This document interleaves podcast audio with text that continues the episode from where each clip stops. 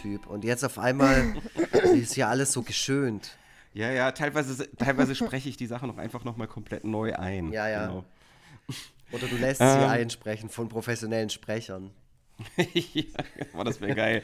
Hier der, der, der äh, Robert De Niro äh, Synchronsprecher. Ja, oder so. Oliver Rohrbeck. Äh, ja, ja, ja, ja, genau. Also mittlerweile sind wir ja in solchen Sphären angelangt. Tommy Pieper. können, Genau. Kenn den Das gar von nicht. Alf. Ach so. Der war im Dschungelcamp mal. Stimmt, stimmt. Da muss immer ein Greis mit dabei sein. Ja. Gut, äh, ja, sollen wir jetzt nochmal so tun, als ob wir so einfach miteinander plaudern und dann, und dann äh, begrüße ich die Leute oder machen wir es einfach, machen wir es einfach so. Äh, machen wir es jetzt einfach so, dass ich es einfach direkt mache. Machen wir es einfach so. Begrüß einfach die Leute Ja. und sag, wer wir sind. Dann weiß man ja, oder? Also ich weiß nicht. Vielleicht Ja. wäre schon gut, wenn ihr kurz äh, sagt, wer ich bin. so. Genau. Ach, wer ist eigentlich diese Stimme da im Podcast? Diese, ist das eine Frau? wer ist diese Wer ist Frau? das? Da, da, schalten, da schalten die Leute direkt ab, "Ah, eine Frau im Podcast, um Gottes Willen. Ja, Ja, nicht. Wobei ist ja eigentlich gut, ihr seid schon so ein Honeypot mit zwei Männern, ja. Ja. Da, ich komme dann so von hinten, heimlich. Okay. So von hinten heimlich ins Ohr reingeballert. ja, ach so, stimmt. Stimmt. Das ist gar nicht mal so schlecht, genau. Wir locken erstmal die Leute an, wiegen die in Sicherheit. Äh, Ja, die denken, geil, ein, ein Podcast mit zwei weißen Männern ja. und dann, hier bin ich sicher, hier kann ich sein, hier will ich sein. Und dann komme ich auf einmal um die Ecke, eine Frau, ich habe auch noch dunkle Haare. Ich war ekelhaft. Jetzt zucken ja. die alle dann- schon nervös zusammen. Ähm, Ja. Denn Ja. sie hören eine Stimme und jetzt starten wir doch einfach gleich mal direkt rein, bevor wir hier die ganze Zeit eine Runde Ja. nach der anderen drehen. Wer ist denn diese Stimme? Hier in unserem Forever Freitag Podcast von Tobias Krieg und Freitag Vogel und André Egon Forever Lux. Mit wem sprechen wir denn hier?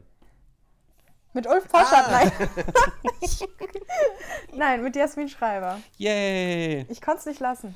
Ja, äh, wir haben äh, die Gunst der Stunde ergriffen. Ähm, solange du noch nicht weltberühmt bist und äh, haben gedacht, wir, wir laden dich mal, wir, wir laden dich in unseren Podcast ein, um äh, von da an monatlich darauf hinzuweisen, dass du mal Gästin in unserem Podcast warst.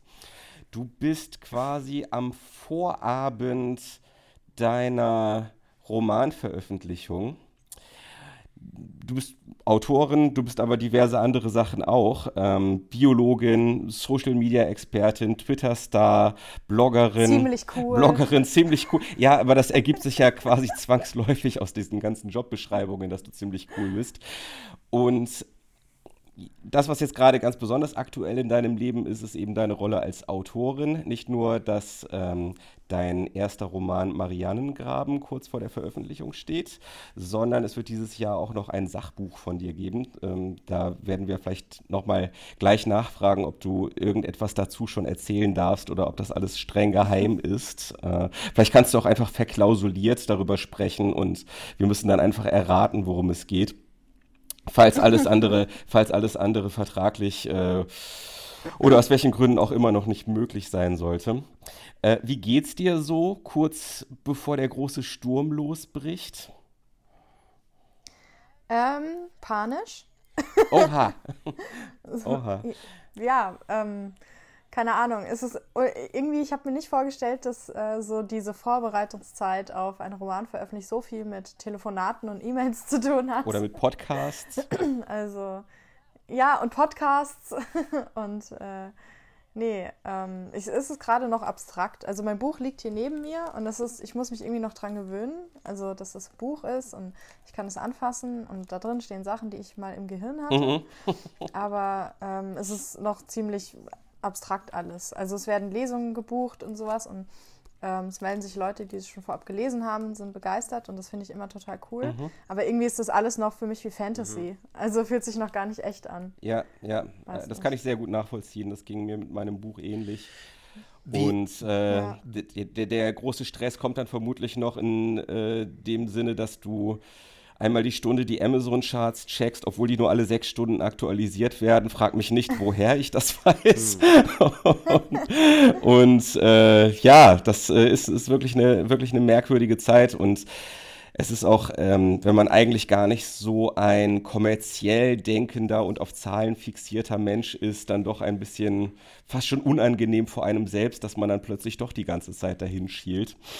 Ähm, Lux, du wolltest gerade was fragen. Genau, ja, ja, weil, weil Jasmin gesagt hat, es fühlt sich jetzt noch nicht echt an. Und da bin ich dann gleich so, dass ich mir denke, okay, wie wird, wie wird es sich denn anfühlen, wenn es dann echt ist oder wenn es sich echt anfühlt? Ich habe dazu noch gar keinen.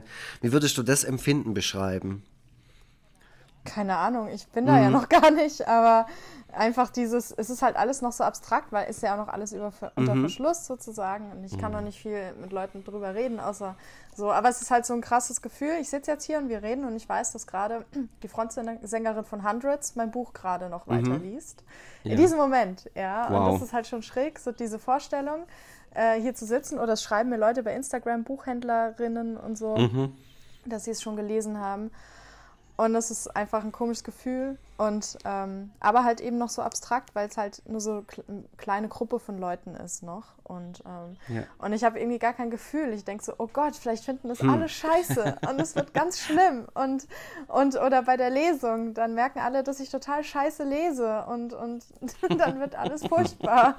Also ich habe die ganze Zeit so Untergangsszenarien eigentlich eher im Kopf. Ja, ja. Ich, glaube, ich glaube auch, dass das mit diesen Szenarien vermutlich noch eine Weile weiter bestehen wird, selbst wenn du einige Erfolge schon erlangt hast und einige erfolgreiche Lesungen hinter dir hast und super Reaktionen, dann äh, schätze ich dich so ein, dass du vermutlich trotzdem immer damit rechnest, dass es ab morgen alles kippt und anders wird. Kann ja, ich denke auch ja. wirklich so. Und vor allem, ich meine, ich habe dieses Jahr ja zwei Buchveröffentlichungen. Mhm. Wie furchtbar ist das eigentlich? Ja. Das, das, ist, das ist nur so, weil das halt zwei verschiedene Verlage sind und dementsprechend weiß der eine Verlag nicht, was der andere macht, so in dem Sinne. Und äh, das ist so ein bisschen, kam auch zu denen erstmal so, dass zum Beispiel der erste ähm, Abgabetermin für mein zweites Buch war an dem Tag der Veröffentlichung des ersten Buchs. Okay. Das konnte ich dann gerade noch so verhindern. Ah, okay. Aber wow. ähm, ja, es ist schon alles ein bisschen, bisschen schräg. Und dann denke ich so, oh Gott, ich, hab, ich weiß auch überhaupt nicht, was ich will. Also ob ich jetzt will, dass es ein Erfolg wird oder nicht, weil ich denke, hä, das Schlimmste, was einem passieren kann, ist eigentlich erstes Buch und es wird ein Bestseller. Ja. Weil alles, was danach kommt, kann nur noch scheiße mm. werden. Das ist so wie Kinderstars quasi. Ja, das mm, So, wo man sein, denkt ja. zuerst, oh, da ist man noch zu, zu, ich bin Anfängerin, ja, ich bin noch zu klein dafür. Mhm. Andererseits denke ich so, ja, ich will aber auch nicht, dass es scheiße wird. Ja, ich weiß. Ja gut, ich bin total unentschlossen. es gibt solche und solche Leute. Ne? Also Salinger hat dann danach ja einfach gar nichts nichts mehr veröffentlicht, nachdem der Fänger im, im Roggen das, so abgegangen ist. Ja, das will ich nicht. Nee, das will ich, das will ich auch nicht, zumal ich ja dein Buch ähm, gerade eben zu Ende gelesen habe. Ähm, bei mir ist es nicht ganz so einfach, Bücher zu lesen wegen unseres Kindes. Äh, da ist es schwierig, mal eine ruhige Minute zu finden. Außerdem ist es meiner Frau gegenüber auch ein bisschen fast schon geschmacklos, wenn ich irgendwo in der Ecke sitze und in Ruhe ein Buch lese, während sie dem Kind hinterher rennt. Aber ich habe es letzten Endes dann doch geschafft. Ähm, und geschafft sage ich nicht, weil das ein so schwer zu lesendes Buch wäre, sondern wegen meiner besagten Lebensumstände. Und ähm, ja, es ist toll, ein richtig, richtig tolles Buch. Das kann ich jetzt auch noch mal als Feedback geben. Also du kannst zumindest nicht mehr die Angst haben, dass alle Leute es scheiße mhm. finden. Nicht alle. Und, und André kommt gleich. Oh, so, Angst. ich find's scheiße. Ja, wir sind und sowieso zwar. immer der Good Cop und Bad Cop. Mhm. Ne? Also ich bin jetzt in dem Fall mal, mal, die Rolle des Good Cop. Und äh, gerade zum Ende hin äh, habe ich tatsächlich auch noch mal so ein bisschen so die letzten Worte durch so einen, so durch so einen Tränenschleier hindurch gelesen. Also es ist, es ist ein Buch, was einen wahnsinnig aufbauen, aber auch gleichzeitig äh, äh, einem die Tränen in die Augen treiben kann. Und ähm, ja, ich, da du dir nicht weißt, was du dir wünschen sollst, weiß ich natürlich auch nicht, was ich dir wünschen sollte. Aber wenn ich jetzt einfach mal in meine Kristallkugel blicke, glaube ich, dass da, dass da einiges passieren wird. Ähm, schade, dass man auf gewisse Sachen kein Geld setzen kann, denn dann mhm. würde ich es auf jeden Fall tun. übrigens, kann man nicht auf alles illegal kann man, setzen? Kann, das kann man auf jeden Problem Fall sein. gerne auch bei Wir können mir. unsere private Wettrunde, genau. ja, aber der Tobi hat es tatsächlich schon ähm, äh, vorausgesagt, vor, ich sag mal, einem Jahr oder so, hast du zu mir gesagt, ey, das Ding wird so geil, äh, das wird ein super Buch und, und, und äh, hat es schon total abgefeiert. Da wusste ich noch nicht mal, was Bücher überhaupt sind. Und jetzt, jetzt ist es da und er hatte halt, er hat halt recht behalten. Also zumindest mit, dem, mit, mit, so, mit so Sachen wie, ey, allein der Schreibstil ist schon so und so und so. Und dann habe ich schon beim Lesen auch äh, gemerkt, was der Tobi wohl meinte. Und das wird äh, wahrscheinlich auch spannend, diese Resonanz. Ähm, ich wünsche dir einfach nur, dass du halt dass du halt glücklich bist. Also, dass du halt mit deinem Teil, das du jetzt hier fertig hast und auf das du wahrscheinlich wahnsinnig stolz bist, dass äh, egal was jetzt passiert, egal welches Feedback du bekommst, dass du irgendwie zu Hause dich abends hinsetzen kannst und denken kannst, war super. Alles daran ist toll. Ich bereue nicht, dass ich damit irgendwie angefangen habe und es auch zu Ende gebracht habe. Weil ja, schon allein, dass ich irgendwas ja. zu Ende bringe mit ja. ADHS, also das ist der Wahnsinn. Ja. Ich würde am liebsten allen meinen Lehrern das Buch schicken, so, mhm. hallo, ich habe mal was mhm. geschafft, also, ich habe es fertig. Ich finde das auch so krass, ich finde das auch so krass. Also ich meine, ich habe das ja auch mitverfolgt bei Twitter. Das war ja gar nicht mal so, gar nicht mal so schlecht, so als, als äh, quasi Making-of, während tatsächlich das gerade entsteht. Ähm, hier deine, deine ganzen Strategien, dass du auf der Schreibmaschine geschrieben hast. Ja und, und sehr viel Coldplay gehört hast. Kannst du eigentlich, oh was, was passiert eigentlich, wenn jetzt nochmal jemand The Scientist von Coldplay auflegt? Liegst du dann irgendwie sabbernd und zuckend am Boden? Oder fängst du gleich an zu schreiben? Ich fange automatisch an, einen Roman äh. zu schreiben. sobald jemand, sobald ich äh, The Scientist von Coldplay höre, dann fange ich automatisch an, einen Roman zu schreiben. Ich kann nichts dagegen tun. Ich glaube, du bist tatsächlich wenn, wenn ich kein Schreibgerät habe, dann mit meinem Blut an die Wand. Ja, das, das, das ist das richtige Autoren-Live. Ähm, ja, nicht schlecht. Du bist sowieso, glaube ich, schon am nächsten Roman dran, soweit ich das mitgelesen habe. Ja, also, aber das ist halt quasi illegal, weil ich muss doch erst das Sachbuch fertig schreiben. aber ich kann irgendwie nicht aufhören, diesen Roman zu schreiben. Das ist, ach, ich weiß auch wow. nicht. Es ist kompliziert. Sehr gut.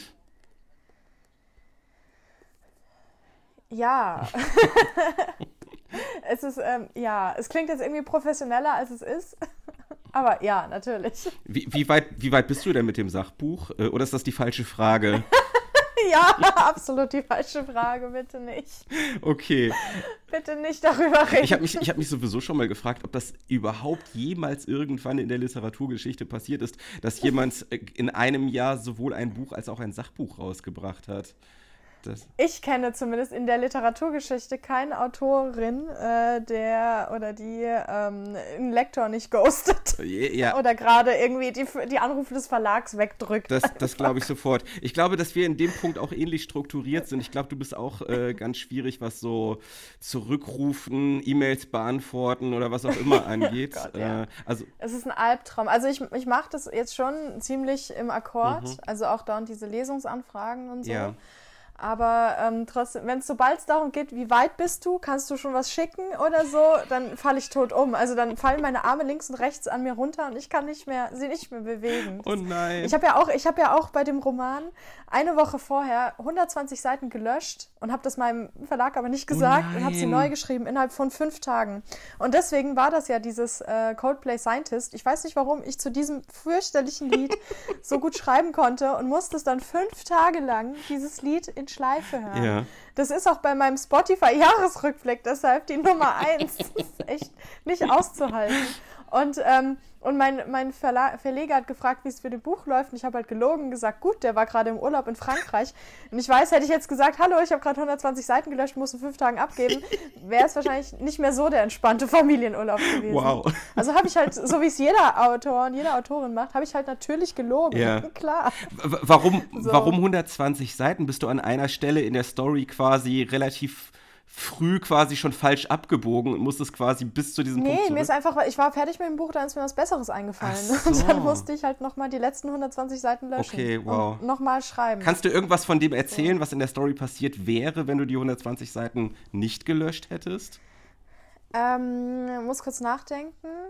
Ähm, ja. Ein Tier würde noch leben. Aha. Ähm, und. ja. Und ähm, Oh, das wird ein Albtraum, das zusammenzuschneiden, Lux. Das machst du dann aber.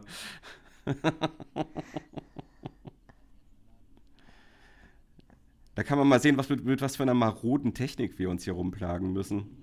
Ich weiß gar nicht, worum es geht gerade.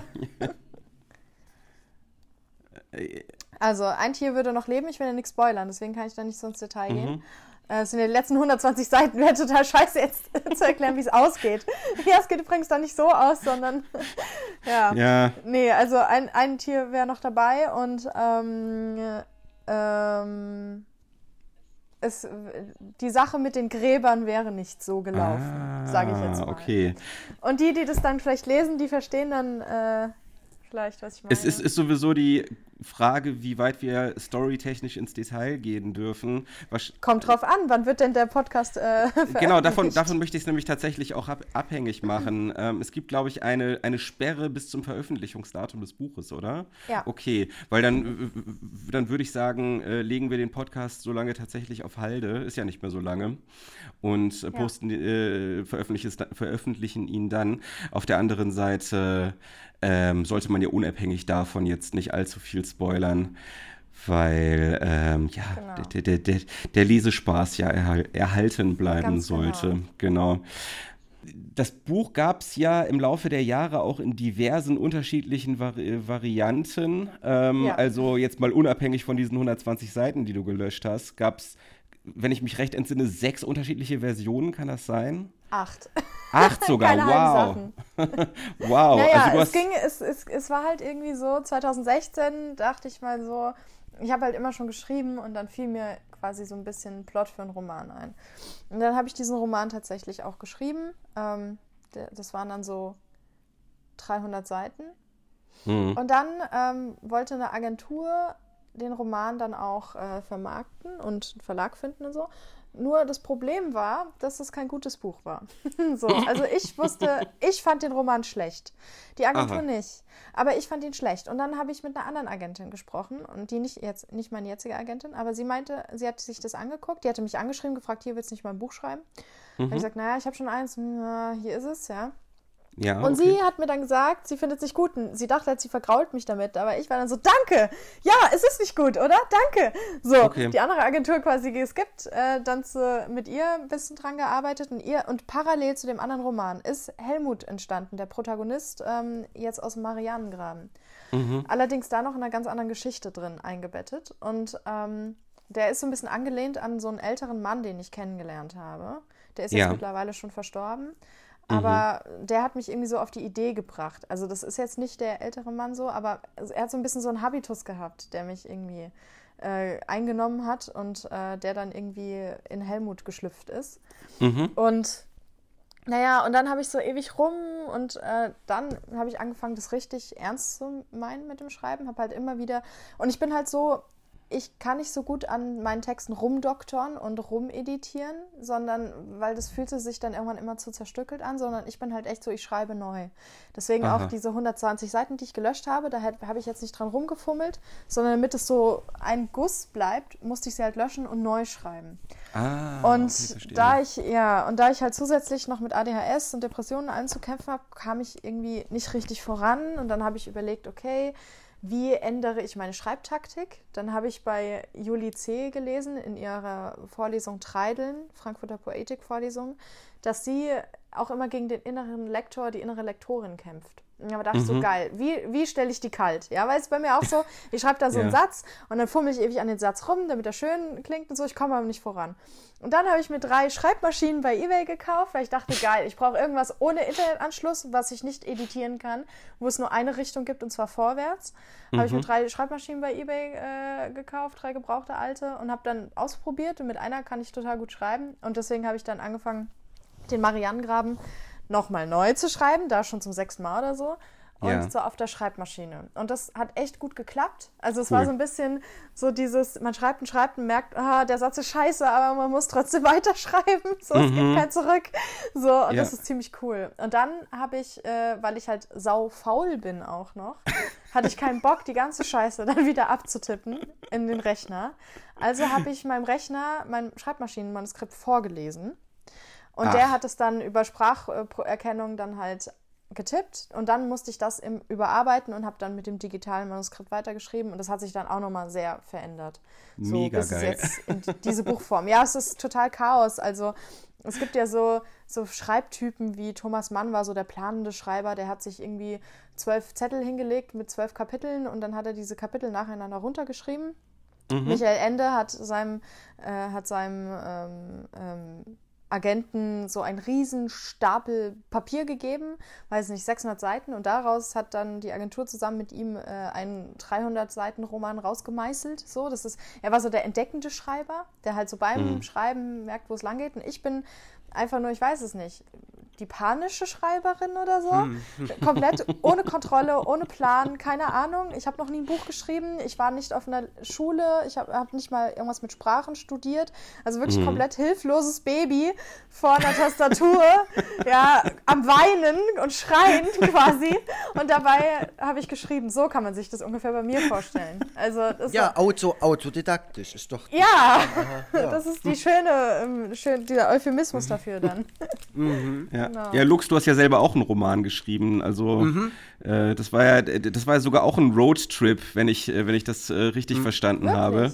Ja, welche Steilvorlage du mir hier bietest, ist nämlich eine ganz wichtige Frage auf meinem Zettel, Jasmin. Mhm. Ähm, mir ist aufgefallen, bei, also nicht nur bei meinem eigenen Roman, sondern bei allen drei anderen Büchern, die ich noch sonst gelesen habe in meinem Leben, dass Erstlingswerke äh, in jedem Fall wo ich sie gelesen habe, immer einen Roadtrip beinhalten. Ich hasse halt Roadtrips. Ich, und ich hasse, ja. also ich hasse also Roadtrip-Literatur. Du persönlich oder als, ich, oder als Erzähl... Nein, ich bin nie die Erzählerin. Werkzeug. Ich hasse Roadtrip. Okay. Ich rede nur von mir. So, okay. Ich bin ja. nicht meine, meine Protagonistin. Ähm, ja, okay.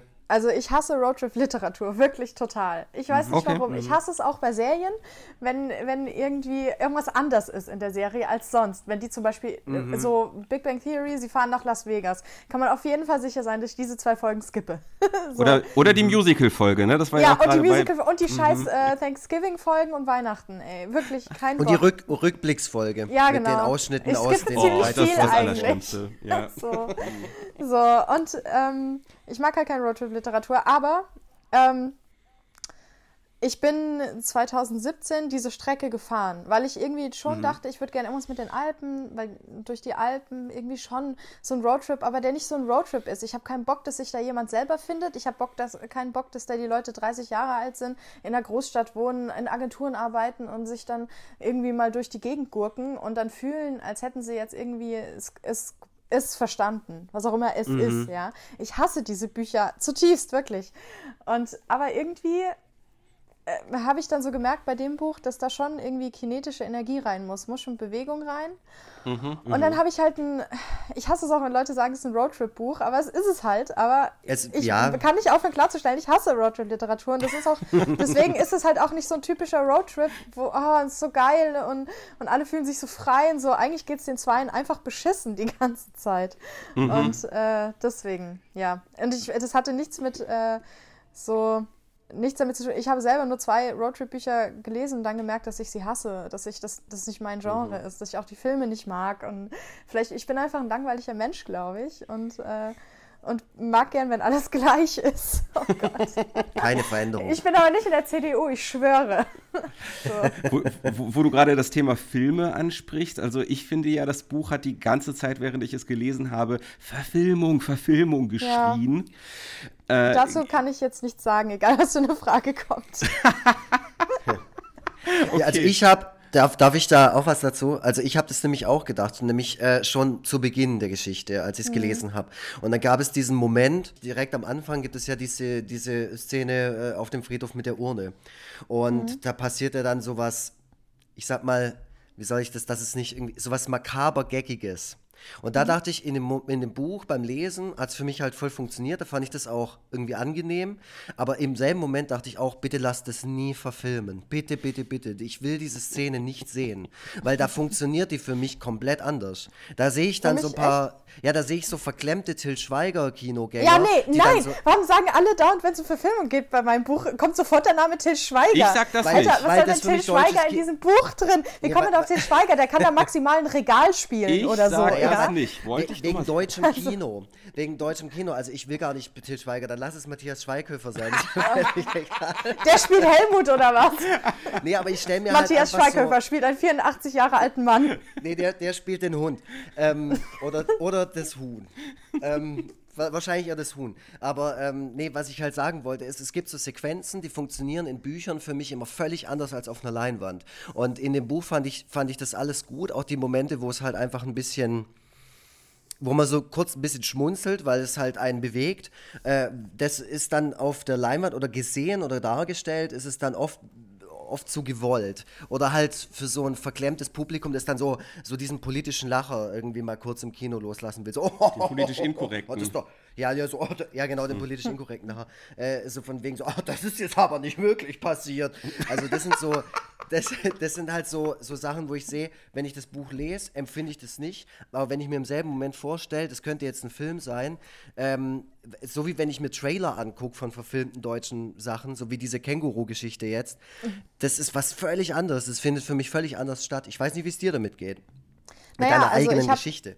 Ich habe das Buch tatsächlich geschrieben wie ein Film. Mhm. Ich habe mir vorher ein Storyboard gemacht halt. Mhm. Mit den, äh, ich habe hier so ein ganz großes Whiteboard und habe ein Storyboard gemacht. Und ich sehe das auch in meinem Kopf alles szenisch. Also wenn ich, wenn ich das Buch schreibe, deswegen, ich habe da letztens mit einem Filmmenschen darüber gesprochen, mhm. ähm, dann sehe ich so die Szenen in meinem Kopf und es dauert, ich fange sehr spät mit dem Schreiben an, weil ich davor monatelang die Szenen in meinem Kopf baue und ich mhm. baue einen Film in meinem Kopf. Ich glaube, manchmal denke ich so, ich schreibe nur, weil ich keinen Film kann. mhm, so. ja. Aber ähm, so, und dann schreibe ich diese Szenen ab und mhm. äh, als Buch so. Mhm. Und ähm, schon diese Sachen, also ich, das mit dem deutschen Kino ist auch wirklich schwierig. Mhm. Also das Schlimmste, was ich denke, also alle sagen so, die lesen das Buch, meinen so, ja, das wäre auch ein super Film. Ja. ja. Ähm, aber das, da gibt es ja verschiedene Kategorien von Filmen. Also man kann da schon ziemlich gut was machen. Auch diese Szene mit der Urne, wie ich sie in meinem Kopf habe, mhm. das ist halt totales Understatement, ja, mhm. ist da wichtig. Das Blöde ist, oft bei deutschen Filmen sowas wie, das Schlimmste, was im Buch passieren könnte, wäre, dass es ein Sat-1-Film oder sowas oh wird, Gott, ja. ja. Dann kann ich mir gleich direkt einen Strick nehmen, nie wieder schreiben mhm. oder so.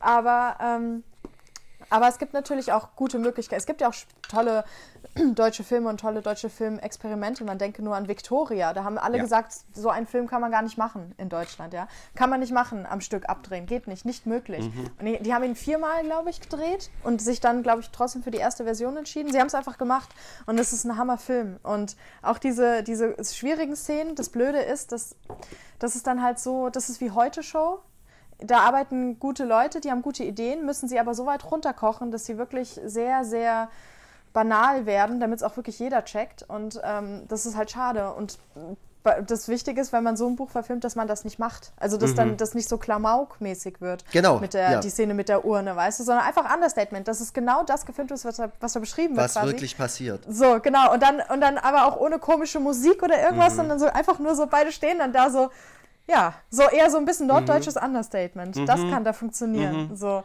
Aber was halt oft dann draus gemacht wird, ist dann, ja. Naja, aber als Autorin, äh, ich kann da schon mitreden. Also ich, ich mhm. muss da nicht äh, Till Schweiger dann nehmen oder so. Ja, ich fand das so Das krass. war jetzt auch eher so ein Extrembeispiel, weil man. Ich weiß, aber das sagen alle so, oh Gott, was ist, wenn Til Schweiger das Nein, macht? Das natürlich war so halt mein jetzt, erster Gedanke. Ja, das war, bei, es war halt jetzt wieder ja. das irgendwie Sarah Kuttner, ihr letztes genau, Buch, wird halt mit, mit Til Schweiger oder von Til Schweiger verfilmt und ja. äh, Tobi und ich Kurt? haben direkt beide auch bei, genau Kurt, oh. haben, haben bei Facebook halt unsere Kommentare drüber abgegeben und ich habe mich, ich freue mich schon darauf, dass dieses Buch verfilmt wird mit, mit so 0,5 Sekunden Schnitt, weil das ist ja das so sein Stilmittel, dass es immer so schnell geschnitten mhm. wird und dann liegt noch so ein komischer Instagram-Weichzeichner drüber oh, und sowas. Ich, ich, persönlich halte das halt nicht aus. Mhm. Und ich könnte das, mhm. das wäre halt deinem Buch oder der Geschichte deines Buchs überhaupt nicht zuträglich so. Nee, Weil oh wenn was, wenn, wenn was Lustiges in deinem Buch passiert, dann ist es halt einfach nur Situationskomik. Und dann wäre da nur ein Soundfile, das da zu viel gesetzt ist, so wie du es gerade gesagt hast mit der Musik oder sowas, würde komplett die Stimmung zerstören und auch den Ton deiner ganzen Story. Ich finde halt geil so, wenn, wenn jemand mein Buch verfilmen würde, würde ich, äh, dann würde ich wollen, dass es Josef Hader macht. Mhm. Ja. Weil ich liebe alle seine Sachen, die er macht. Und der hat ja dieses, immer zum Beispiel der Knochenmann, der Film. Ja, da geht es mhm. ja um den Bestatter äh, und diese Pathologie und so. Und das ist eigentlich ur, eigentlich so ein Thema, wo man denkt, ah, ja, das ist noch extremer als bei meinem Buch. Mhm. Aber und da ist so viel Komik, aber halt durch dieses harder Understatement, weißt du? Das ja. ist, ich schmeiß mich da weg, weil in dem in, die Komik entsteht dadurch, dass man selber die Komik erkennt und dann lacht, mhm. aber in dem in dem Film, ja, ja, ist das alles total Understatement auf einer Ebene. Da wird nichts komisch lustig hervorgehoben. Die Dinge passieren einfach ganz natürlich. Und wenn ich mir, wenn ich mir vorstellen könnte, jemand spielt das oder jemand spielt Helmut, dann wäre es Hader. Äh, Hader mhm. müssen wir ein bisschen älter machen. Ah ja, genau, das wollte ich dich nämlich auch fragen. Und ähm, ja, hier Chloe ähm, könnte dann Judy spielen, ne? Ja, das wäre mhm. toll, weil niemand würde sich dann am Set irgendwo hintrauen. genau. ganz also entspannt. Chloe ist, deine, ganz, ganz entspannt. Chloe ist deine Hündin, nur so als Erklärung, die ja, ja quasi einen Cameo-Auftritt, wie du selber sagst, in deinem mhm. Buch hat. Äh, pa ja. Paula, von wem wird Paula gespielt in deiner Traumvorstellung? Oh, ich, ich, ich bin ja so gar kein Filmmensch, gell? Ich kenne keine Schauspielerinnen und nichts und ja. blamier mich da immer fürchterlich. Aber warte. Ähm, Paula. Ach, lass mich nachdenken. Oh, jetzt muss ich wirklich sehr nachdenken. Ja, da, äh, musst, musst du nicht. Also ich bin selber wahrscheinlich. Was wäre denn, wär denn dein Vorschlag, Tobias? Also Verdammt, mit der Frage habe ich nicht gerechnet. Du, du, du, ja, ich auch Teufel, nicht, du. Mach du mal, ich google in der Zeit schnell. Also ich kenne mich tatsächlich auch mehr mit internationalen äh, SchauspielerInnen aus. Und, ja, ich auch. Und des, oh, gut, aber ich meine, das mhm. kann theoretisch ja auch passieren. Es kann ja sein, dass dein Buch äh, in Deutschland verfilmt wird und die Verfilmung dann derart erfolgreich ist, dass es dann auch noch ein Hollywood-Remake von dem, von dem Ganzen gibt. Äh, da wiederum müsste man sich dann allerdings auch nochmal mit jungen SchauspielerInnen auskennen und da wird es dann bei mir wiederum mhm. auch, äh, auch eng, sage ich mal. Ähm, also so, so weiß ich nicht, Natalie Portman eventuell. Ist zu alt. Nein, zu alt nein, auch, ne? nein. Oh Gott, nein. Was hast du denn gegen Natalie Portman? Das ist doch. Äh,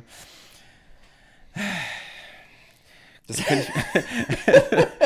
ich weiß nicht, vielleicht. Ich denke immer nur, mir fallen immer nur österreichische Schauspieler. Ja, ist doch auch, ist doch auch ein, gut. Ja. Zum Beispiel Pia Hirzegger finde ich gut. Okay. Ja, die Pia. hat auch im Knochenmann gespielt. Allerdings ist sie mit dem Alter passt nicht so ganz. Aber ich finde sie trotzdem, ist mir scheißegal, ey. CGI. Ja, ich, Man macht einfach mit CGI kann man ja mittlerweile alles machen, ne? Also Leute, oh, bitte. Jung, Leute alt. Ey, komm, das ist eh schon so eine Scheiße. Ich will dazu auch immer gar nichts sagen, weil mich diese ganze Schauspielbranche so aufregt. Oha. Sobald eine Frau 40 ist, ist es so, als sei sie tot. Ja, so mit 40 wirst du, machst du auf einmal als Frau im Schauspielbereich nur noch so Mutti-Rollen, die Mama von irgendjemandem. Ja, das Und das kotzt mich so dermaßen an. Ab 50 verschwinden sie komplett von der Leinwand, tauchen dann mit 60 als Großmutter wieder auf. Außer jetzt bei, bei Laura Dern, da war ich positiv überrascht. Oder was heißt überrascht? Laura Dern, die hat bei, bei, David Lynch nochmal eine größere Rolle gespielt ne, und glaube ich einen Oscar. Die hat jetzt bei, bei, bei Marriage Story ich hat die eine sehr wichtige ich sag, Rolle ich gespielt. da immer. Ich ah, habe ja. keine Ahnung, wovon ihr redet. Ist ja auch das ist die Frau aus Jurassic Park. Ah. Jurassic mhm, Park. Ja. Okay. Jurassic Park auch in deinem Buch wird erwähnt. Ja, ja, ja nee, aber wer, wer, wer denn? Da sind ja ein paar mehr Leute. Die blonde Forscherin. Ach, die Forscherin. Mhm. Und die spielt jetzt bei, bei Marriage, ja genau, im ersten Teil. Und die spielt bei Marriage Story, hat sie sogar, glaube ich, jetzt auch einen Golden Globe gekriegt, weil äh, fantastische Rolle und einfach toll. Also wirklich, mhm. ist ein guter Film. Okay. Und Laura Dern in dem Film sehr, sehr gut. Hm. Nur so, als, als kleinen Tipp. Naja, wir lassen uns überraschen. Also, das wäre für mich jetzt eine Möglichkeit tatsächlich, dass das dann so abläuft. Äh, deutsche Verfilmung, sehr erfolgreich dann mhm. amerikanische. Verfilmung und äh, weiß ich nicht, dann, dann wirst du irgendwie, dann wirst du irgendwie Drehbuchautorin in Hollywood. Du siehst, ich habe dein ganzes Leben schon verplant. Mhm. Geil. Ja, ich würde ich eigentlich, eigentlich, ich will, ich will ja auch gar nicht berühmt werden. Meine Bücher und so können gern berühmt werden, aber ich will tatsächlich nicht berühmt werden. Ich will nicht ich habe da unglaubliche Angst vor. Ja, also, vor allem nicht gesichtsbekannt. Ähm, ne? Du möchtest, glaube ich, nicht ja, auf der Straße angesprochen werden. Das ist so scheiße, ja. Und nee, das ist wirklich, ich werde ja so, in Berlin bin ich ja schon ab und zu immer erkannt oh worden. Oh nein.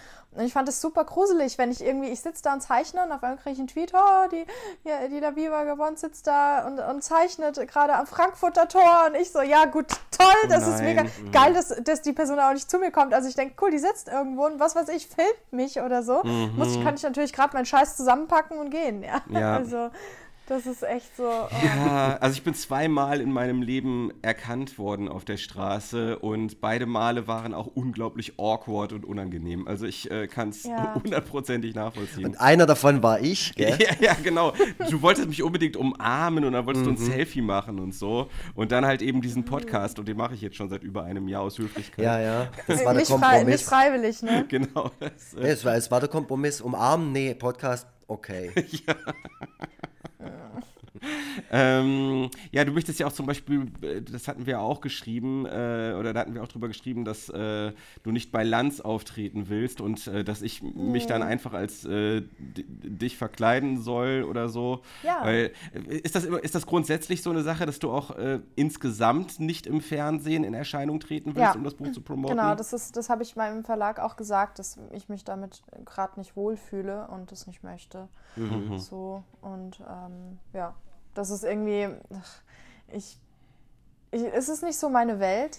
Mhm. Das macht mir alles immer noch so ein bisschen Angst und alles und das ist irgendwie überfordert mich und ich fühle mich da, glaube ich, dann nicht so wohl und ähm, Deswegen habe ich meinem Verlag auch gesagt, ja, Fernsehanfragen bitte nicht, weil gerade, vielleicht ändert sich das nochmal in einem Jahr oder so, wenn ich dann ein bisschen sattelfester mit diesem ganzen Medienkram bin, ja. vielleicht. Mhm. Aber jetzt gerade, nein, kein Fernsehen. Also wenn ich Anfragen kriege, kann ich sie einfach direkt an dich weiterleiten. Ja, ja, klar. Ja, ja, klar. Du gehst dann mit deinem Buch einfach hin. Also ich mache, ach so, ich dachte, ich, ich soll dann wirklich äh, äh mich verkleiden oder nee, ich so. Ich sag einfach, nö, ich, nö, ich möchte nicht, äh, aber hier der Krieg und Freitag. Ja. Wie wär's denn mit dem? Also ganz, uni ganz unironisch, ich glaube zwar nicht, dass das jetzt was bringt, äh, also äh, dass die dann gleich sagen, ach ja, dann laden wir jetzt einfach mhm. den ein. Aber oh, das habe ich schon so oft versucht. Das, das habe ich tatsächlich schon sehr oft versucht, dass wenn ich gerade irgendwie keinen Bock auf sowas hatte oder Interviews oder so, dass ich irgendwelche Kumpels dann mit reinziehen wollte und gesagt, hier, die haben doch eine neue Platte rausgebracht oder so. Aber dann waren die da, ach, was machen die so rumpeligen Deutschbank? Nee, mit denen wollen wir nicht sprechen. Und dann denke ich mir immer so, ah, ihr Arschlöcher, das ist doch voll geil, was die machen. Aber also ich habe ich hab noch mal eine, eine, andere Frage an dich, André. Äh, ja. Du hast auch einen Roman geschrieben, echt? Oder? Ja, ja, ja, der ist ganz wo, toll. Was ist mit dem? Was ist äh, mit dem? Der heißt Dracula gegen Dracula. Da geht es um Draculas, zwei Stück an der Zahl. Erzähl mir mehr. Äh, nee, äh, ich kann nicht viel dafür. Äh, der wird dieses Jahr fünf Jahre alt und das ist halt so. ich finde ihn gerade bei Google. Ja, ja. Geiles den, Cover. ja, den, ja das, das ist wirklich gut. Das hat der Mats von Spastic Fantastic gemacht. Ähm, Shout out. Ja, nee, ist halt einfach so, so ein Roman, den ich mal geschrieben habe. Der ist auch nicht besonders gut, das weiß ich auch und das wusste ich beim Schreiben selber auch. Aber es hat mir mega viel Spaß gemacht, den zu machen. So, und mhm. die meisten Leute, also wenn du dir auch die, die Kritiken durchliest, die meisten fanden ihn auch doof. Aber ich, ich also oh. wie gesagt, mir, mir hat es Bock gemacht und wenn ich ihn mir jetzt so ähm, immer mal wieder so anschaue, wenn er mir so in Schoß fällt, wenn ich gerade das Bücherregal aufräume oder sowas, denke ich mir immer so, ja, war eine, war eine schöne Zeit irgendwie. Also es war eine fürchterliche Zeit. Ich habe den natürlich auch als, als Ventil verwendet, um über eine Zeit äh, hinwegzukommen, die nicht ganz so schön war in meinem Leben oder mir auch nicht so viel Freude bereitet mhm. hat. Aber das Schreiben des Buchs hat mir mega viel Freude bereitet und es ist eine tolle Erinnerung. Und es beinhaltet, wie gesagt, auch eine, einen Roadtrip und zwar witzigerweise fast dieselbe Richtung wie deiner. Durch die Karpaten dann oder was? Rüber? Nee, nee, also der hört oder dann vorher schon Alpen. auf, aber er geht halt so, okay. er geht durch Süddeutschland, er geht durch Bayern und so. Also es ist zumindest so die, die ich sag mal, die Himmelsrichtung stimmt. Aber ich habe jetzt gerade, ähm, Schinkenhörnchen. Ja, ja.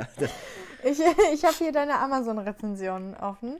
Und du hast, äh, der hat vier von fünf Sternen. Also das sieht doch gut aus. Hier zum Beispiel. Klasse Roman im typischen Lux-Stil. Ja, siehst Fängt mal. an mit, ich halte André Lux für einen der kreativsten Menschen, die ich jemals kennenlernen durfte. Okay, ist die von dir? Selten habe ich jemand so viel auf die Beine stellen sehen wie ihn. Hm. Ich habe das Gefühl, ich kenne dich gar nicht. Also ich kenne dich ja, ich kenne nur deinen Egon Forever Comic. Er hat auch, so. er hat auch schon mal Musik das gemacht. Plattenlabel gemacht. Ja, ja. Ja, äh, ja, ich habe verschiedene Sachen gemacht, aber das war halt alles nicht besonders erfolgreich. Also ich muss sagen, jetzt durch Lars der Agenturdepp ist so das allererste Mal, dass es, dass irgendwas, was ich rausbringe oder was veröffentlicht wird von mir, so ein bisschen größere Kreise zieht als äh, Lokalpresse oder Punkrock Underground mhm. Fanscenes oder sowas. Ne? Also, aber davor habe ich schon echt extrem viel Zeug gemacht, aber auch nie mit dem Anspruch, damit großartig berühmt zu werden oder das irgendwie groß zu verkaufen oder so, sondern eher, weil es mhm. mir halt Spaß macht. Mir macht es sehr viel Spaß, ähm, Produkte herzustellen. Mhm. Hm. Ja. und weiß Sorry, ich, ich bin so mit dem halben Hirn irgendwie hier, lese ich gerade. ja. ja, Lux ist so. einfach ein faszinierender Mensch, ja. Naja, ich bin nicht besonders faszinierend, aber ich mache halt viel. das ist aber normal hier in Baden-Württemberg. Ja. Ka kauft, sein, kauft seine T-Shirts. Ja, genau, kauft, kauft alles. Ich finde Dracula gegen Dracula, das klingt so wie Kramer gegen Kramer, so als sei Familie Dracula hat keinen Bock mehr aufeinander und sagt so, ja. ich lass mich scheiden und dann geht's halt los, diese ganze Sache mit dem Schloss, wer kriegt den Sarg, was ist mit den ganzen Wölfen, die im wer kriegt die ja. Wölfe, also das Sorgerecht für die Wölfe und diese drei Geister-Vampirfrauen, die im Schloss wohnen, was ist mit mhm. denen? Also das ist, stelle ich mir echt schwierig vor, auch so eine Scheidung dann. Also es, es geht auf jeden Fall viel um zwischenmenschliche Probleme in dem Buch. Also es geht vor allem auch darum, was passiert mit einem Dracula, wenn der einfach keinen Bock mehr darauf hat, Dracula zu sein, weil der ist ja quasi komplett verflucht. Der lebt halt in diesem Schloss, kann es nicht verlassen, muss die ganze Zeit irgendwie Leute umbringen, die quasi sein Territorium betreten und so, weil es einfach auch Teil Teil dessen ist, was er halt ist und so. Und dann ist er natürlich auch in einem inneren Zwiespalt, wenn er irgendwann mal da sitzt und sich denkt, das ist ja auch alles gar nicht so richtig. Dieses Konzept Dracula wird komplett hinterfragt in dem Buch. Aber der kann sein Schloss doch verlassen. Ähm, einer kann sein, nee, beide können ihr Schloss nicht ver verlassen, zumindest ja nicht Ach, bei das sind, zwei, das sind wirklich zwei Draculas? Ja, einer lebt in Amerika und einer lebt in Österreich. ich dachte, ah, ich dachte, du sagst jetzt, einer lebt in Amerika und einer in England, weil ja manchmal Sachen mit K, manchmal mit C geschrieben werden. Genau, der mit K wird, der, der, der ist in Amerika, weil ich, ich durfte die inhaltlich nicht Dracula nennen. Also das wurde, mhm. ich durfte quasi den Namen benutzen oder ich durfte ja. es äh, als, als Kategorie verwenden verwenden, aber ich durfte die, die Charaktere nicht so nennen. Da gab, hätte es ja. lizenzrechtliche Probleme gegeben. Äh, aber ich durfte witzigerweise den Titel so verwenden. Ich hätte, mhm. ihn nur, ich hätte das Buch nur nicht halt Dracula nennen dürfen. Mhm. Ja. ja, Titelschutz. Wird jetzt auch schwierig, wenn Leute ihr Buch Marianengraben nennen wollen. Oh, na toll. Ja, wobei kann ich alles wegschmeißen, woran ich gearbeitet habe. Naja. oh, Entschuldigung. Oder soll, ich kann den Verlag auch anrufen und sagen, wir blasen es ab. Ich könnte es einfach mit zwei N schreiben, Mariannengraben. Ich glaube, das ist sowieso ein Fehler, das machen eh alle. Ja, eben, genau. Hier, äh, ich habe das sogar am Anfang äh, versehentlich gemacht. Ja, ja, ja. Also, wenn ich ganz ehrlich sein soll, habe ich auch immer gedacht, dass man das so schreibt und bin erst ja, durch dein Buch darauf gekommen, dass das eigentlich anders geschrieben wird. Also, ich habe es sogar tatsächlich bei Google eingegeben. Äh, ich auch. Weil ich einfach mir nicht vorstellen konnte, konnte, mein Leben lang so falsch gelegen zu haben. Also nicht, nicht dass ich den ja. Namen jeweils besonders, jemals besonders häufig geschrieben hätte. Aber sogar äh, mhm. Igor Levit hat, glaube ich, äh, den. Ja, ich, bis ich es ihm gesagt hatte, er hat es immer wieder gesagt. Und dann ja. habe ich im Telefon ich gesagt, Igor, man ich, jetzt nach dem vierten Tweet muss ich mal sagen, dass man Marianengram mit einem N schreibt. Aber das machen alle falsch. Alle. Ja. alle. Also selbst ich, wie gesagt. Ich muss selber immer bei Google immer wieder nachgucken, weil ich es immer wieder vergessen habe, ob es mit einem oder zwei N war.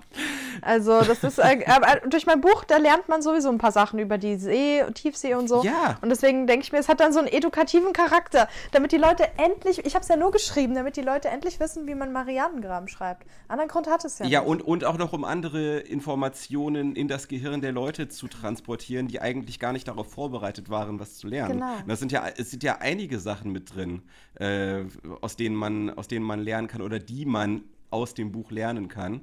Und äh, das Thema Klimawandel wird auch nochmal angesprochen. Mhm. War, war, das eigentlich Absicht? Minimal. War, bitte? Minimal. ja, genau, genau. War, war, das eigentlich Absicht? Also hast du dir gedacht, okay, wenn ich jetzt schon mal einen, ein, ein Buch verfasse, dann. wenn ich schon mal die Aufmerksamkeit habe. Dann, dann sollen die Leute, genau, dann sollen die Leute bei der Gelegenheit auch noch was lernen oder äh, war das eigentlich nee. gar nicht so der Plan? Nee, gar nicht. Okay. Das, so bin ich halt. Das ist einfach, wie, wie es in meinem Kopf den ganzen Tag abgeht. so. Und äh, deswegen, nee, das war nicht geplant. Oder auch nicht so, oh, jetzt muss ich unbedingt noch was zum Klimawandel reinbringen. Das ist ja wirklich, also das klingt jetzt hier so, als würde es da irgendwo wirklich drum gehen, aber geht es ja gar nicht. Also nee. Also das sind ja alles nur so kleine Fetzen ähm, und die nicht irgendwie, das überhaupt kein. Ähm, kein Plan dahinter. Also manchmal hat man ja so Bücher, wenn man die liest, dann hat man so das Gefühl, die Person möchte einem was beibringen oder so. Da hat da so der Autor, die Autorin hat eine Meinung und will die da transportieren. Bei mir ist halt wirklich einfach nur Chaos. Also ich finde halt, ich finde halt Tiere gut und Natur gut. Ich bin Biologin und das trieft halt aus jeder Zeile. Ich kann auch gar nicht anders. Also mhm. ich könnte jetzt gar nicht irgendwie ein Buch schreiben, wo es nicht irgendwie um Biologie, Natur irgendwie geht. Das kann ich mir gar nicht vorstellen. Okay. So. Hm. Wie ähm, leicht fiel es dir, dich in äh, kind, kind, Kinderstimme quasi auch reinzuschreiben? Weil ich finde es ähm, persönlich immer schwer, ja. Charaktere ähm, so zu schreiben, dass man immer beim Lesen gleich checkt, wer da gerade schwätzt. Also, dass die einfach unterschiedliche Stimmen haben. Und mhm. ich finde halt ein Kind, also wie Kinder sprechen, äh, ist, ich bin ja Erzieher äh, und ähm, ich glaube, ich hätte brutale Schwierigkeiten damit, mich da irgendwie ja, sprachlich in, in, in sowas reinzudenken, fühlen? Ähm, das fiel mir eigentlich ganz leicht, dadurch, dass ich einen kleinen Bruder habe mhm. und auch ähm, wir stehen uns sehr nah und ich habe sehr viel Zeit mit ihm verbracht und ihn sehr, sehr viel Verantwortung für ihn auch übernehmen müssen und so. Mhm. Und ähm, ich finde halt oft, dass Kinder ähm, entweder zu richtig stumpf wegkommen, mhm. also dass man die komplett unterschätzt. Das merke ich auch, finde ich, im Alltag total krass. Also auch so Sechsjährige, so Grundschülerinnen und so, die werden komplett unterschätzt. Also auch deren Gedankengänge oder Problemlösungsstrategien und sowas werden belächelt und alles. Ja. Und ähm, oder man hat das krasse Gegenteil davon, wie auf Twitter immer K1, K2, ja, hauen da quasi ähm, äh, äh DK raus oder mm, mm. so Kant, ja, so mein. Dreijähriger findet auch, alle Menschen sind gleich und sowas, wo ich so denke, nee, das hat er sicher nicht so gesagt, ja. sorry, ja.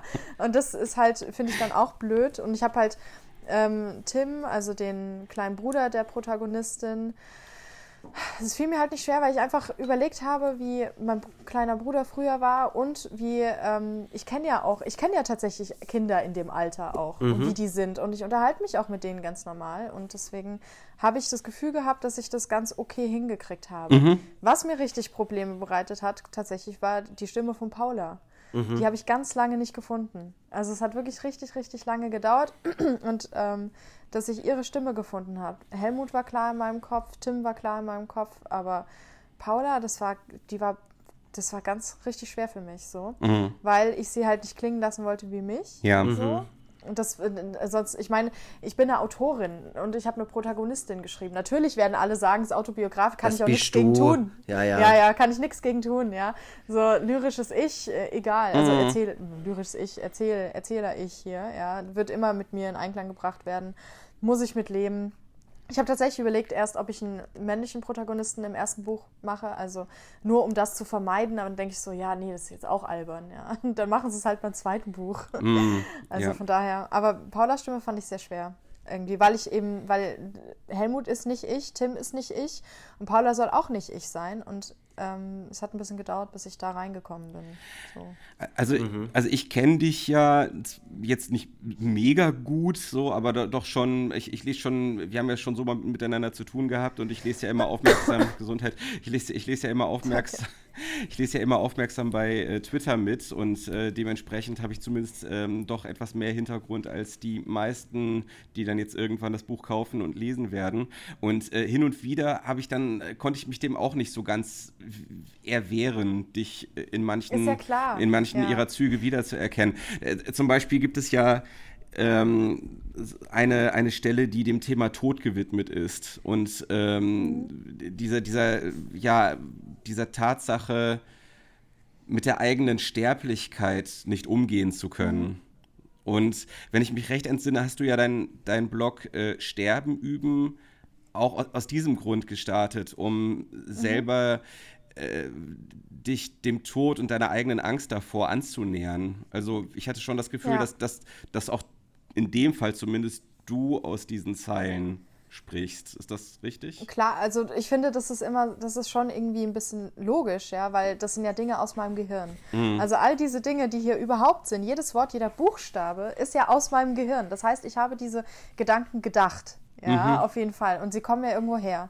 Aber das heißt nicht, dass ich mit, mich mit allem identifiziere oder ja. denke, dass es mit mir. Also das mit dieser Eigensterblichkeit auf jeden Fall. Mhm. Da sind auch andere Passagen drin, die sind auch biografisch, weil es mir leichter fiel, dann irgendwas zu beschreiben, ähm, was ich kenne. So, es ja. hatte einfach ganz praktische Gründe. Und ähm, mein Bruder hat das Buch auch gelesen und er meinte auch, da sind schon Sachen drin, die wirklich ähm, aus unserer Kindheit sind. Mhm. Ja. ja. Aber er ist zum Beispiel überhaupt nicht wie Tim. Er ist absolut gar nicht, dieser kleine Bruder ist absolut das Gegenteil von meinem kleinen Bruder. Mhm. Und ähm, und ja, auch natürlich sind Züge von Paula von mir drin, einfach weil es mir dann leichter fiel, erstmal Zugang zu ihr zu finden. Aber sie macht und denkt auch viele Sachen, die ich ganz anders sehe. Auch ähm, Helmut denkt und sagt Sachen, die ich nicht so sehe. Mhm. Ähm, aber das ist dann halt, und das ist natürlich dann auch schwierig, so dieses so, ja, kann ich da jetzt was schreiben, was ich nicht so sehe und werden das die Leute checken, dass ich das nicht bin. Also auch so, da gibt es ja so eine längere Passage zum Thema Suizid. Ja. Und ähm, da vertritt Helmut ja auch so seine eigene Meinung und ich sehe das schon irgendwie ein bisschen anders. Und aber denke halt so, ja gut, da steht Helmut, ja, und nicht Jasmin. Mhm. Ich hoffe, die, die Leute, das ist nicht das erste Buch, das die lesen. Ich hoffe, sie checken es, dass ich das nicht bin. Ja, du kannst denen sonst einfach Aber, jetzt immer diese Passage vorspielen. ja, immer so ein kleines, wie so eine, wie heißen die Soundboards? Und ja, immer ja, genau. im, Interview, im Interview noch drücke ich da auf so eine Taste mhm. und dann kommt mein Statement. Ja, du wirst sowieso in dem ganzen Interviewmarathon, den du ja wahrscheinlich ohnehin gerade bereits absolvierst, sehr, sehr häufig noch die, gleich, aber, die gleichen Fragen ja. beantworten. Ja. Ja. Ach Mensch. also Gesichts. Frag doch mal, so, so stand noch, ist es autobiografisch? Oder ähm, ich werde immer gefragt, ob man äh, so ganz sensibel und mit ganz sensiblen Tonfallen vorsichtig werde ich immer gefragt, ob mein Bruder tot ist. Ach du meine Güte. und dann sage ich nee, denen geht's gut. Ich Sag doch immer was anderes. Ja, ich hatte vorher die Widmung für meinen Bruder vorne drin und dann dachte ich so, oh mein Gott, das kann ich auf keinen Fall machen, mhm. weil die mhm. Leute dann denken, er ist tot und ich werde die ganze Zeit auf meinen toten Bruder angesprochen ja. und er sitzt dann da so, Entschuldigung, ich lebe, danke auch. ja, so. Also ähm, deswegen habe ich das dann nach hinten gepackt. Ja. Ja. Oh und alle sagen halt so, ja und und weil, weil das so nah ist, so kann man doch nur schreiben, wenn man das selber erlebt hat. Nicht, nee, kann man nicht. Aber ich kenne auch durch meine Sternkindersachen und sowas Leute, die das erleben und sehe, wie das ist oder auch bei Freunden oder so. Und ja. ähm, also mein Job als Autorin ist ja nicht, ist das dann quasi zu übersetzen in etwas anderes. Ja. So. Ja, äh, das mit den Sternenkindern, das, das äh, sollten wir vielleicht noch kurz erklären. Also ähm, das ist ein, ein Ehrenamt, was du mhm. bekleidest, ne? genau. Und ähm, es gibt, wenn ich das richtig verstanden habe, so eine eigene App oder Anwendung über. Nee. Oh, Stopp, ja? ich, ich, am besten erkläre ich es. Okay. so, ja. das, das, ist eine Orga, das ist eine Organisation, ja. eine, ähm, die heißt Dein Sternenkind und da arbeiten ähm, wir Fotografinnen ähm, pro bono, mhm. also für Eltern, die in der Situation sind, dass zum Beispiel das Baby im Bauch gerade gestorben ist und dann ja. tot zur Welt gebracht werden wird oder das Kind schon gestorben ist oder auch ein Säugling, der gestorben ist. Und dann kann man unsere Organisation kontaktieren, um Fotos von dem Kind machen zu lassen noch. Also so, mhm. gerade wenn man irgendwie das Baby im Bauch stirbt, dann muss es tot zur Welt gebracht werden und dann ähm, kann man ja nicht so Handyfotos machen. Man denkt auch nicht dran und dann wird das Kind beerdigt und zwei Monate später realisiert man, dass man gar keine Bilder von seinem Kind hat. Ja. Mhm. Und ähm, wir kümmern uns halt darum, dass diese Bilder gemacht werden. Also wir machen die Bilder, wir geben die den Eltern dann, die können die dann als Erinnerung behalten. Und mhm. die Organisation, die, ähm, ich, man ist halt in so Alarmkreise eingeteilt. Ich war vorher im Alarmkreis Berlin-Brandenburg, jetzt bin ich hier ähm, Raum Rhein-Main, also so Frankfurt, Gießen und so weiter. Mhm. Und dann wird an, über eine Alarm-App, die auch andere, so die meinte ich, genau. Rettungssani mhm. Ja, Rettungssanitäter, ja, aber äh, der End-User-Nutzer hat nichts damit zu tun, deswegen das ist nur eine interne ja, Alarmierung, okay, die die Feuerwehr und so auch benutzt. Dann guckt, wer halt gerade Dienst hat sozusagen mhm. und dann wird alarmiert und dann kannst du halt den ähm, den Einsatz annehmen oder ablehnen, je nachdem. Und siehst auch, wie viele Leute schon angenommen oder abgelehnt haben. Ah ja, okay. Und dann verstehe. fährst du halt hin und übernimmst das. Beziehungsweise rufst vorher noch die Eltern an, baust Kontakt auf oder die Hebamme, je nachdem, was für Kontaktdaten du bekommen hast. Mhm. Und dann fährst du hin und machst den Einsatz. Genau. Okay. So, ja. Und ich bin auch ganz aufgeregt, weil bei meiner Buchpremiere werden Stern Sternkind-Eltern da sein, also mhm. von, die ich begleitet habe. Und Jetzt bin ich total aufgeregt, weil ich so denke, oh nein, ich will vor denen nicht versagen. Oh nein. Oh Mensch. So, so vor Mama, Papa, ja, egal, ja. Aber Sternkinder, Mensch. nein. Kann man dorthin spenden eigentlich an die Organisation? Ja, auf der Webseite gibt es da Möglichkeiten. Okay, das äh, kann sich ja, können sich ja unsere HörerInnen dann mal anschauen falls Sie das. Äh und wenn ihr, wenn ihr noch Geld übrig habt, ich lobbyiere ja immer so für das Kinderhospiz Sternbrücke in Hamburg. Da habe ich nämlich auch mal was ehrenamtlich gemacht. Mhm. Und, ähm, die sind ganz, ganz toll. Und da spende ich dann auch gerne hin und sage allen, die sollen unbedingt dorthin spenden. Man kann sich auch angucken, was die machen. Die haben immer im Mai, ich glaube, es war immer das erste Mai-Wochenende, haben die da Tag der offenen Tür. Und das ist ein ganz, ganz toller Ort und die leisten da unglaublich großartige Arbeit. Mhm. Und deswegen werde ich nicht müde, immer zu sagen, wenn ihr ein bisschen Geld übrig habt und spenden wollt, dann schaut euch an, was das Kinderhospiz Sternbrücke in Hamburg macht. Das Macht nämlich super Arbeit. Okay, wunderbar. Ja. Äh, wo wir gerade beim, beim, Thema Lesungen waren, ähm, gesichtsbekannt möchtest du ja jetzt nicht unbedingt werden, aber zumindest trittst du im Rahmen von Lesungen vor ein Publikum. Ja, ich bin ja schon gesichtsbekannt. Also, also nee, ist, gesichtsbekannter, äh, sagen wir mal so. Also noch. Ja, noch äh, nicht, nicht im Fernsehen Bewegtbild, das muss nicht sein. Okay. Prominent. ja. Ja, genau, ich will nicht prominent sein. Okay. Das ist es. Ja. Äh, Lesungen, wie, wie, wie ist dein, dein, Verhältnis dazu? Freust du dich darauf? Hast du oder überwiegt die Angst? Oder ja, wie, wie sind deine Empfindungen? ähm, ich freue mich auf jeden Fall drauf. Cool. Also ich finde sowieso, ähm, viele fragen mich auch so, ja, und mit den Rezensionen Feuilleton, so hast du da schon Angst oder sowas, wo ich denke, ja, das finde ich gar nicht mal so wichtig, dass dann die Meinung von mhm. einer Person, die das in die Zeitung schreibt. Ja. Mich interessiert eher, was die ganzen Leute, die dieses Buch lesen, was die denken, ja. Und bei Lesungen habe ich natürlich, kann ich mit denen direkt sprechen, die können mir direkt sagen, das Buch ist scheiße, ich bin voll enttäuscht. Mhm. oder, oder sagen, dass sie es mögen und ich und das, ich freue mich da schon total drauf, weil ich einfach gerne, deswegen bin ich auch auf Twitter, obwohl es oft trotzdem schrecklich ist, aber ich bin ja immer noch da, weil ich total gerne einfach mit LeserInnen und so in Kontakt trete und, und gerne hören möchte, wie sie das finden, was sie darüber denken. Und, und ich finde es ja sowieso so krass. Ich meine, ich habe dieses Buch jetzt geschrieben und das ist jetzt mein Buch, aber sobald es jemand kauft und dann liest, ist das das Buch dieser Person, weil jeder assoziiert was anderes damit. Mhm. Jeder liest das anders oder ja. zieht andere Schlüsse daraus und so. Und ich würde am liebsten äh, immer bei jedem Leser oder Leserin dabei sitzen und, und daneben sitzen, so mit einem Kakao und warten, aufgeregt und immer so, und wie ist es? Welche Stelle? Wo bist du gerade? So. Einfach, also Mischung aus Angst und Aufregung. Ja. Und ja, auf Lesungen freue ich mich. Also ähm, jetzt, ich bin ist ja auch naiv, ich weiß noch gar nicht, wie es ist, ne? Vielleicht so nach drei Lesungen merke ich so, oh Gott, das ist so furchtbar, ich kann das gar nicht. aber, aber ja, bisher freue ich mich drauf und bin auch neugierig auf die Leute, die dann kommen und äh, die das lesen und ja. Okay, also ich, ich mhm. freue mich auf jeden Fall auch drauf. Ich werde äh, bei deiner Lesung in Hamburg mit dabei sein. Das äh, ja. habe ich mir schon dick in den Kalender notiert. Man kann deine Lesungstermine ja auch auf deiner Internetseite na nachlesen, genau. die da wäre. Äh, Jasmin-schreiber.de. Genau. Jasmin mit J. Genau, und das, das wird regelmäßig aktualisiert. Und äh, genau.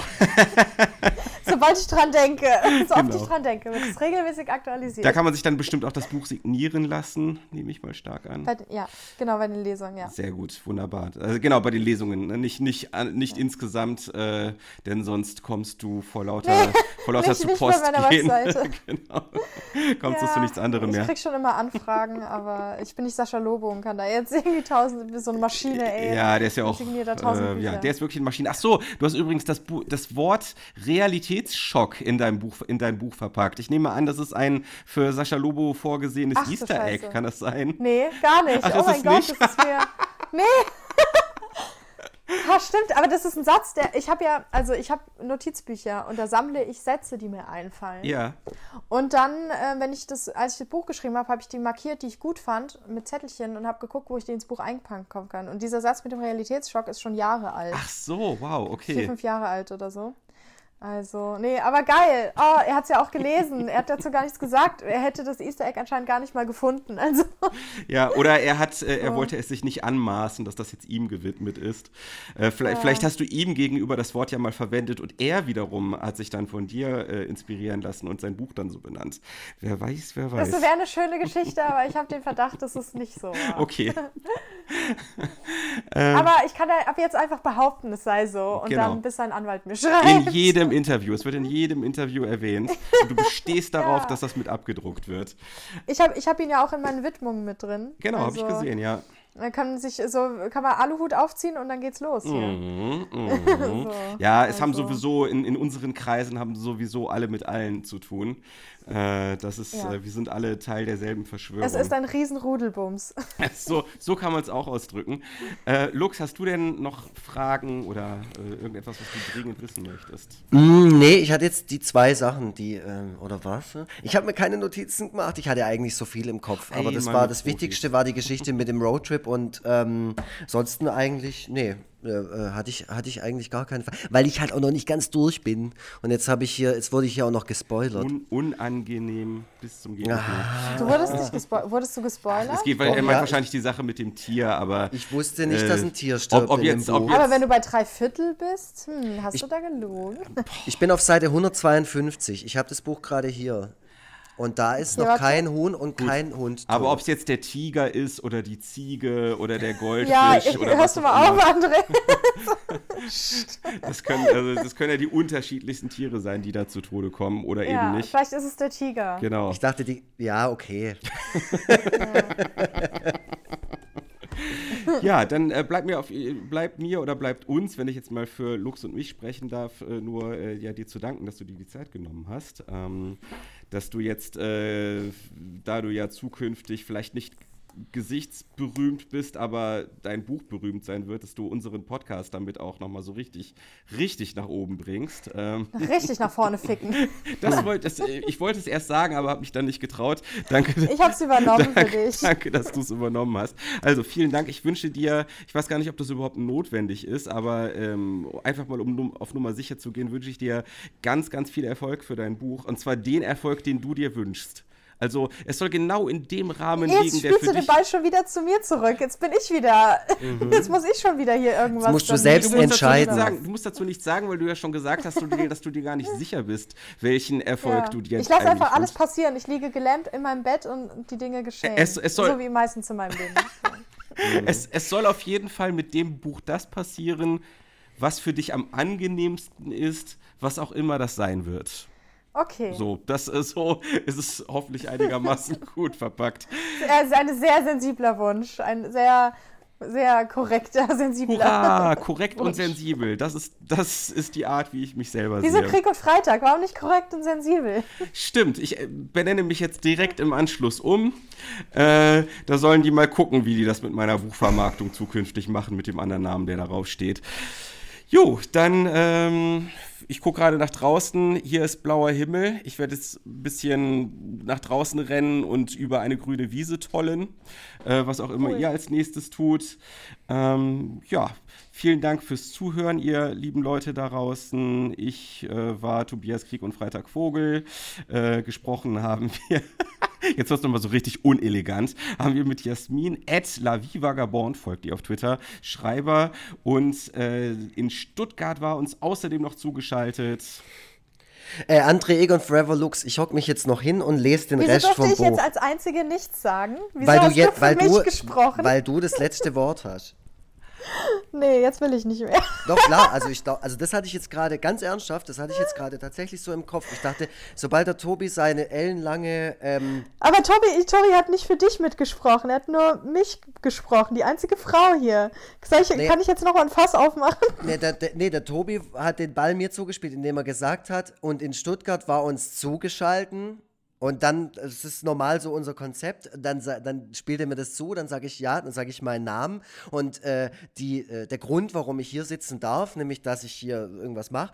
Und dann ne, hätte ich es jetzt direkt an dich weitergegeben, weil ich hätte jetzt gesagt, okay, ich lese jetzt den Rest vom Buch, das überlege ich mir jetzt noch über, über das. ja, aber ich, ich weiß auch gar nicht, ob ich das jetzt noch möchte. Und dann ähm, lese ich den Rest von dem Buch und dann hätte ich gesagt, oh, nämlich dieses Buch, Mariannengraben, geschrieben von und dann hätte ich dir das letzte Wort. Äh, ja, aber wir, wollen, wir mal bitte, wollen wir mal bitte festhalten, dass ich hier der Buhmann in der Geschichte bin? Ich weiß überhaupt genau, nicht. Ich weiß überhaupt nicht, um André. Ich, ich weiß, weiß überhaupt nicht, warum Lux sich jetzt hier um Kopf und Kragen für mich redet. So. ähm, und ich habe einfach Free Jazz-mäßig äh, improvisiert, so wie es nun mal meine Art ich ist. Ich fände aber trotzdem gut, wenn wir jetzt ein bisschen Beef anfangen können, weil die Rapper, die machen das auch immer so vor der Promo. Und wenn das dann jetzt ja. dann zu meiner Buchpromo rauskommt, dann fände ich schon gut, wenn ich so irgendwie auch so ein bisschen ein Beef hätte, irgendwie mit einem anderen Rapper. Also, und André hat ja auch zum Beispiel schon ein Buch geschrieben, also ähm, finde ich, können wir uns auch so ein bisschen dann da mal, mal so fiese Sub Subtweets oder so. Ich bin, muss ich mir aber noch eine größere Gefolgschaft zulegen, weil ich glaube, da hast du einfach noch ein bisschen eine dickere Crew am Start. Ja, gut, die zwei Monate, das schaffst du noch. ja, okay. Ist ja noch Zeit. Naja, ich, okay, muss halt auch, ich muss halt wirklich anwachsen. So von drei besoffenen Crust-Punks auf, keine Ahnung, äh, auf Ulf Poschert und Jan Fleischhauer genau, als Follower. Den kompletten Feuilleton in ganz Deutschland. Ah, also äh, auf meiner Tonspur hört man jetzt nur noch, wie ich die Treppe runterlaufe und unten ein Auto starte und wegfahre. ähm, aber ihr, äh, also der Podcast ist ja quasi, kann ja endlos sein. Also wenn ihr euch jetzt noch weiter streiten möchtet, also wir können die Promo auch sehr gut gebrauchen. Mhm. Nee, ich habe ich hab sau Hunger. Ich will jetzt eigentlich gern was essen. Okay. so, ich bin harter Rapper, aber ich brauche auch mein Mittagsessen. Also, das ist, äh, du du ernährst dich sein. von Geld. Ja, genau. Gut, dann wünsche ich, dir, dann wünsch ich dir einen guten Appetit. Äh, möchtest du vorher noch irgendetwas dringend loswerden? Äh, äh, Lux, schweigt jetzt bitte den Rest der Zeit. Du kannst doch eben, Lux, du kannst doch eben schnell Tschüssle sagen. Nee. Okay.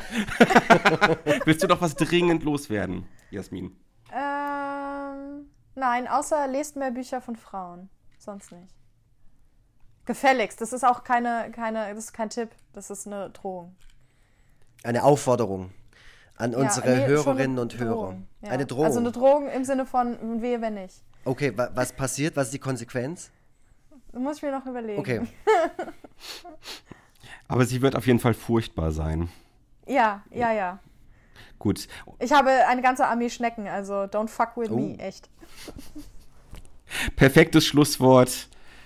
Äh, warum bin ich eigentlich überhaupt noch hier und laber ins Mikrofon? Naja, egal. Ja, Tschüss. Wir sind jetzt hier fertig. Tschüss. Tschüss. Tschüssle.